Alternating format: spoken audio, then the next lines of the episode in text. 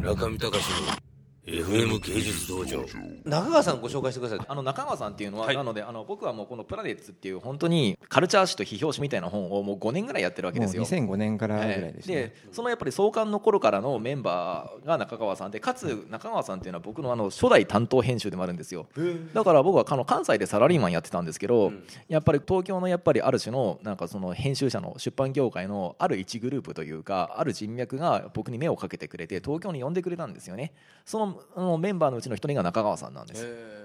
まあ、それであの最初にまあ宇野君とあのやった仕事というのが講談社でやった「ゼータガンダムヒストリカ」っていう分冊百科があってガンダムの続編で「ゼータガンダム」というのがありましたけれど、まあ、僕はそういうガンダムとかゲームとかのアニメ関係のあの、まあ、ムックを作る編集を、まあ、フリーとして、まあ、思想とかよりもももっとベースにはあのそっちのアニメ業界に密着したあのムックを作っていたのででそこで実は宇野君がもともとこのプラネッツを出している惑星開発委員会というサークルがあってこれはあのウェブでいろいろなサブカルチャー辞表とかをやっていたあのそういうサイトだったんですけれど、まあ、そこであのゼータガンダム回顧録というちょうどたまたまその時にゼータガンダムのまあ全話をストーリー解説とともにこのまあ評論家としての宇野君のノリでコメントをつけていくというコンテンツをやっていてさらにもう一人別の編集の方があの宇野君をこんなのやってるよというので引き合わせてくれてでそれで初めて宇野君を商業誌で使った編集者に僕がなったという、まあ、そんな感じだったんですよね。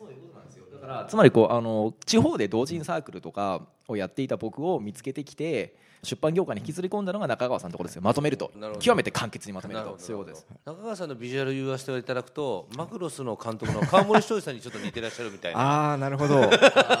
なんとなくわかります。もうファーストインパクトはそれしかなかったんで私。お川森さんが来たみたいな。なんか、ま、眉毛とかね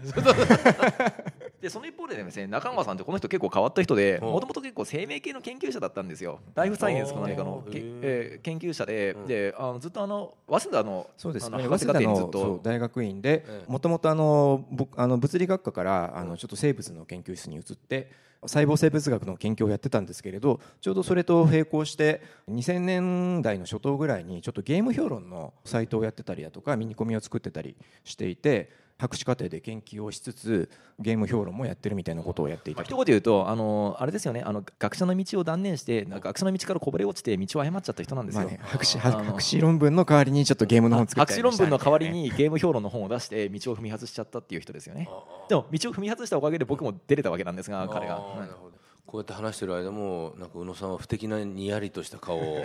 ずっとしてるんですよ。にやにやりにやりじゃないですよ。これ爽やかな笑顔です。あ失礼しました。こう一応なんかこう情景を説明したいいした。いなと思いましてまあ、それが人から見ると、うん。なんか腹黒い宇野さんいい人ですよね。宇僕野さん僕はいいいい人なの分かります。はい。うん。中川さんでもそんな研究者畑から出てきて、いや謝ってくれそれでたんですよ。今フリーライター編集とかっていう話ですけど、ね。今メインでやってらっしゃる仕事っていうのは何なんですか？中川さんっていうとやっぱり最近やっぱり何よりかによりこの思想実4号の論文で注目された人なんですよ。おお。まあ、注目されたというかね、まあ、まだたった1号ちょっと論文を載せただけな感じなんですけれど、うん。いやそこは中川さん強気にいかないと。そうですか。あのですねこの人は。あ何ですか？そのいやう宇野さんのリアクションが面白かった。いや笑いすぎですよ村上さんいやいやどうぞ。はい。あのですね、はい。違うんですよ。中川さんはですね、えあの僕が口を酸っぱくプラネットを作ってる頃口を酸っぱくして、中川さんもまとまったものを書いた方がいいってずっと言ってたんですよ、うんでもなかなか、なんかちょっと待ってこの人これあとやばい話そうだな。いややばい話はしないです。僕は僕を信頼してください。大丈夫です。あのこ中川さんの 中川さんのプライベートは確実に僕が守ります。ちょっと待ってまあそれはあの大丈夫です大丈夫ですあのもうなんかいやもうすでにねなんかこう中川さん本当にやばい顔してますよ。なんか眉間にしわ寄ってます今。中川さん僕を信じてください。そうか。今まで5年間も一緒にやってきたでしょ。宇野さんは今あの盛り上がって、まあのマイクを持つがこう人差し指と親指と中指のみになってました。ちょっとセクシーでしょ。まあちょっと宇野君とはまあ互いの金玉を握り合ってるみたいなところがあるからねまあいやだからちょっとお互い何おお互いちょっと中中川さんは、それで、うん。僕はずっと葉っぱかけてたんだけどなかなか書かなくてでもある日、うん。突然、ん。僕に隠れてこっそりと僕に隠れてですよ。あの思想地図に投稿してたんですよ。あの思想地図の1号の時に僕が関わるはるか前に、はい。論文っていうかそのアブストラクトですよね、うんあの論文の概要を投稿していて、んそれでなんか黒瀬君が通った時のやつの時に、んあれ黒瀬君っていうのは東三枠の1位なんですよ、はいはいで中川さんっていうのは北田三枠の2位だったんですよ。それで、まあ、思想地図への論文投稿権をゲットしたんですよね。で僕はそれがすごく嬉しかったんですよ。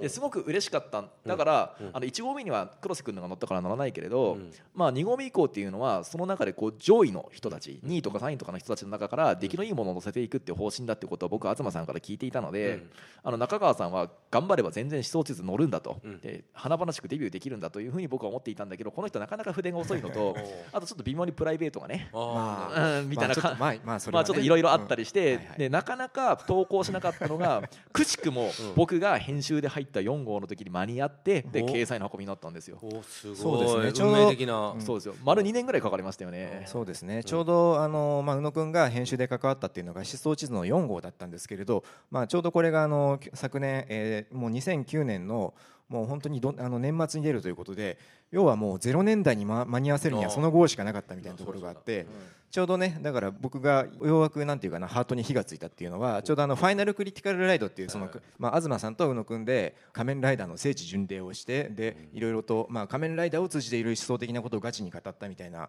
本を作ったんですけどその時にもう東さんともう宇野君がこれからは細かい論壇内の内際みたいなことはもう全部やめて、ん。とにかくもう思想会を全部を変えるためにもう力を合わせて頑張ろうみたいな感じで 相当相当熱い盛り上がりがあったんですよ。うん。だからそれでおおこれにもう間に合わなければいけないみたいなもう感じであそこでバーストしてずっとこの2年間積もりに積もった思想の塊を吐き出したみたいな感じだった持ってきてよこれ。思想地図そうのそう4号。想像力で上にある、うん、上にあるからさ。